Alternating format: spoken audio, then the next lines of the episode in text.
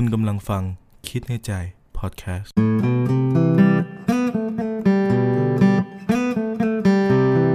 สวัสดีครับ อยู่กับคิดในใจพอดแคสต์กันอีกแล้วนะครับ ผมก็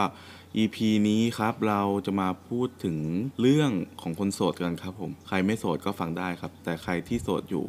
ลองฟังดูนะครับ คือจะมาหาเหตุผลว่าเฮ้ยทำไมกันนะ ฉันถึงยังโสด ทำไมกันนะฉันถึงยังไม่มีแฟนนะครับ แต่จะบอกก่อนว่ามันไม่ใช่เรื่องที่ไม่ดีนะครับ บางคนอาจจะพอใจแล้วที่เป็นแบบนี้ โอเคแล้วฉันสบายกับชีวิตในช่วงนี้ ไม่ผิดครับผม ที่เราจะสื่อถึงก็คือทำไมล่ะ คนที่อยากมีไม่ได้มีหรือว่าทำไมเขาถึงเลือกที่จะไม่มี ทีนี้ครับ คุณตอบตัวเองก่อนว่าคุณอยากมีหรือเปล่านะครับ หรือคุณยังพอใจอยู่ ไม่ได้อยากมี นู่นนี่นั่นไม่เป็นไรนะครับ ลองมาดูเหตุผลกันดีกว่าว่าแบบมันมีอะไรบ้าง เขาคนนั้นครับอาจจะแค่ไม่อยากเปลี่ยนตัวเองอะครับ ไม่อยากไปตามติดชีวิตของใคร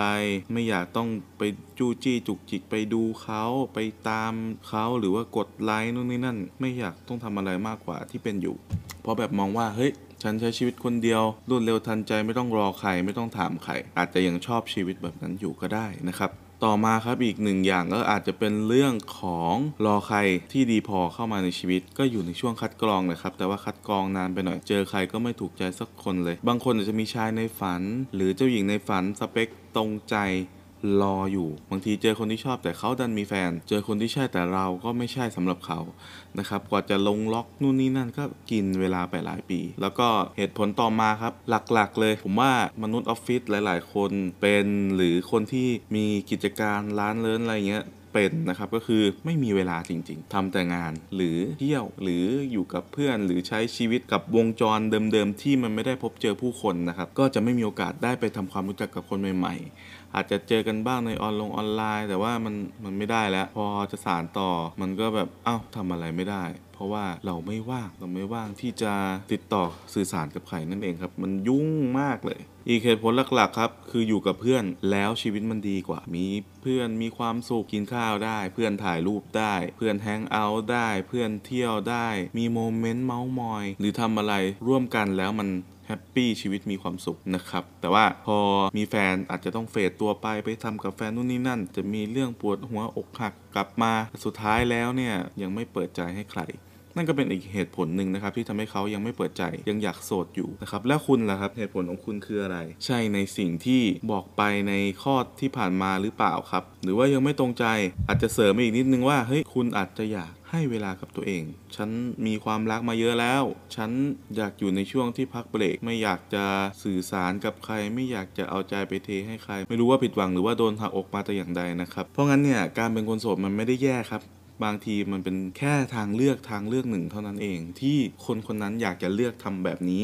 ในแบบเหตุผลที่ผมกล่าวมาเมื่อสักครู่นะครับ จริง ๆ มันมีเหตุผลส่วนตัวเยอะกว่านี้ แต่ว่าปัจจัยหลัก ๆ อาจจะเป็นเรื่องพวกนั้นนะครับผมทีนี้ครับการที่ไม่เจอใครสักคนเข้ามาในชีวิตเลยเนี่ยมันไม่ใช่เรื่องแปลกนะครับคู่ที่ลงตัวกับคนที่ลงล็อกกันเนี่ยไม่ได้จะเจอกันง่าย ๆนะครับ บางคนที่เขาเจอกันอาจจะเป็นเพราะว่าหนักเบาเขาสู้ เรียนรู้แล้วโอเคนะครับสุดท้ายแล้วคบกันใช่ไม่ใช่ว่ากัน มันเป็นเรื่องของอนาคตนะครับ ก็ดีใจกับกันไป แต่บางคนที่ไม่มีเวลาเจอใคร ไม่กล้าที่จะเข้าหาใคร หรือกรณีเข็ดกับความรักอย่างเงี้ยนะครับ ก็คงต้องใช้เวลาเยียวยาหน่อย ให้เวลามันหล่อหลอมเราขึ้นมาใหม่ใจที่พังๆซ่อมใหม่นะครับ แล้วก็คัดกรองอีก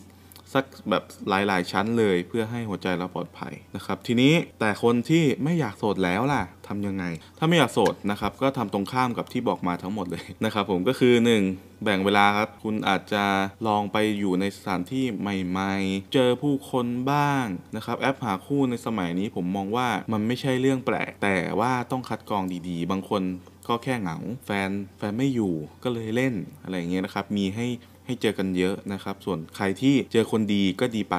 นะครับ เพราะงั้นเนี่ยเราต้องเปิดโลกให้กว้าง เปิดใจด้วย ตัดอคติทุกอย่างในใจออกไปเหลือแค่สเปคที่คัดกรองเอาไว้ก็พอนะครับ เป็นคนดีไม่มีแฟน ศึกษาดูใจกันไป ถ้ามันใช่ก็ใช่ครับ ตัดสินใจได้เลย ทีนี้จะให้บอกว่าต้องไปเจอคนนู้นคนนี้ที่ไหนยังไง คือผมเนี่ยก็ไม่ได้เชี่ยวชาญขนาดนั้นแต่ แต่มันเริ่มที่ตัวคุณก่อนเลยว่าคุณจะพร้อมออกไปเจอใครสักคนหรือยังบางทีอาจจะเป็นคนใกล้ตัว หรืออาจจะเป็นคนที่ไปเจอกันแล้วเฮ้ยมีเพื่อนในเฟซเหมือนกันว่ะอะไรอย่างเงี้ยครับมันเกิดขึ้นได้หมดความรักในโลกปัจจุบันสุดท้ายเนี่ยถ้าเรา ขาดสติไปหรือไม่ระวังตัวไปเนี่ยมันย้อนกลับมาที่ใจอยู่ดี ถ้าเจอคนที่คิดไม่ดีกับเรานะครับ ทีนี้ครับมีเคล็ดลับดีๆมาฝากสำหรับคนที่ปักหลักแล้วว่าจะอยู่คนเดียวไม่สนครับ ไม่สนไม่อยากมีอยู่แบบนี้แหละดีที่สุดแล้วนะครับวิธีไหนที่ทำให้อยู่คนเดียวอย่างมีความสุขได้ สิ่งที่เราจะได้จากการอยู่คนเดียวมันเป็นความอิสระนั่นเองจะทำอะไรก็ได้ไปไหนยังไงซื้ออะไรไม่มีใครมาคอยจู้จี้จุกจิกเรานะครับ แต่ว่าสิ่งที่เราต้องพัฒนา แล้วก็ให้มันยังคงอยู่ก็คือการเข้าสังคมให้เป็นนะครับ skill การพูดคุย skill การสื่อสารต่างๆ ต้องยังอยู่นะครับไม่ใช่ว่าพอคุณเป็นอิสระ แล้วคุณตัดขาดทุกคนออกไป พอกลับไปเจอคนอีกครั้งหนึ่งคุณกลายเป็นคนเงียบขรึมกลายเป็นคนที่ไม่สนใจใครนะครับแล้วก็พออยู่คนเดียวครับ ไม่รู้ว่าเราจะมีเวลามากหรือน้อย แต่ต้องมีเวลาให้กับการพัฒนาตัวเอง พัฒนาในด้านบวกครับ เช่น skill นู่น skill นี้ทำอาหารนู่นนี่นั่นมุม ความคิดอ่านหนังสือที่ชอบฟังพอดแคสต์ฟังเอ่อ TED Talk ฟังอะไรก็แล้วแต่ที่มันเพิ่มพลังงานดีๆให้กับเรา ไม่ใช่ว่าอยู่คนเดียวแล้วจมทุกข์แบบนั้นก็จะไม่มีความสุขอยู่แล้วนะครับต่อมาครับคือเราต้องรักตัวเองครับรักตัวเองหมายถึงอะไร เราต้องไม่ใช้ความโสดของเรานะครับเข้าไปทำร้ายใคร หรือให้ใครเนี่ยเข้ามาทำร้ายเรา เพราะเห็นว่าเราโสด นะครับมันมีมากมายเลยครับที่เฮ้ยเห็นคนนี้โสดกูเข้าไปแย่หน่อยนะ เข้าไปคุย เข้าไปหยอด แล้วพอเขาเริ่มมีใจเขาคิดไปนู่นไปนี่เอาตัวเองออกไปซะงั้นทิ้งให้คนเคว้งคว้างจนแบบเศร้าเหงาเสียใจนะครับ มันเป็นเรื่องที่เฮ้ยโหเราต้องรักตัวเอง ถ้าเรารักตัวเองอย่าพาตัวเองไปเจอคนแบบนั้น อย่าเข้าไปในความสัมพันธ์ที่มันแปลกๆอะไรอย่างนั้นนะครับ ข้อนี้สำคัญมากจริง ๆนะครับ แล้วก็นอกจากรักตัวเองครับต้องดูแลตัวเองด้วย ออกกำลังกายกินอาหารดีๆทำกิจกรรมที่ให้ตัวเองยังดูดีอยู่นะครับผมไม่ใช่ว่าพอโสดแล้วปล่อยปะปล่อยเนื้อปล่อยตัวเงี้ยนะครับออร่าของเราก็อาจจะหายไปได้นะครับ อย่างไรก็ตามครับ การรับมือกับปัญหาต่างๆ ก็จะทำให้เราหลั่งสารเอนโดฟินออกมาทำให้รู้สึกว่ามีสุขภาพที่ดี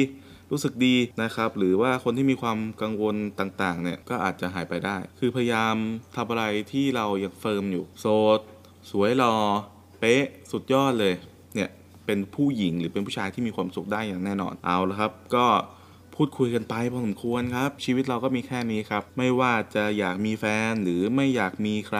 ไม่เป็นไรครับไม่ใช่เรื่องผิด แต่เมื่อไหร่ก็ตามที่ถึงเวลาที่ต้องมี ถ้าคุณอยากมี คุณก็ต้องพร้อมรับมันอยู่เสมอนะครับ ถึงวันนี้เราจะเป็นคนโสดเราก็โสดอย่างมีความสุขได้นะครับ เราอยากจะมีแฟนเราก็ต้องพร้อมครับผมพร้อมในที่นี้ก็หมายถึงว่าเราพร้อมแล้วที่จะรับความเสี่ยงพร้อมแล้วที่จะไม่ทำให้ใครเสียใจพร้อมแล้วที่จะมีความสัมพันธ์จากหนึ่งเป็นสองนะครับไม่ใช่เราตัวคนเดียวแล้วนะ ต้องปรับบ้างนิดนึงขยับนิดหน่อยเป็นเรื่องปกติ นะครับผมเอาละครับก็ฝากไว้เท่านี้สำหรับหัวข้อของ EP นี้นะครับ ใครที่เพิ่งเข้ามาฟังเป็นครั้งแรก ฟังย้อนหลังทุกๆ EP ได้เลยนะครับ ทาง Spotify Apple Podcast หรือว่าเว็บไซต์ Pillowcast แล้วก็ YouTube ของเพจคิดในใจนะครับผมก็จะมีหัวข้อต่างๆ มาพูดคุย แล้วก็เล่าสู่กันฟังเรื่อยๆนะครับ สามารถส่งหัวข้อของคุณมาก็ได้ หรือคอมเมนต์ไว้ใต้คลิปนี้ก็ได้นะครับผมสำหรับวันนี้ครับ ไปก่อนครับ สวัสดีครับ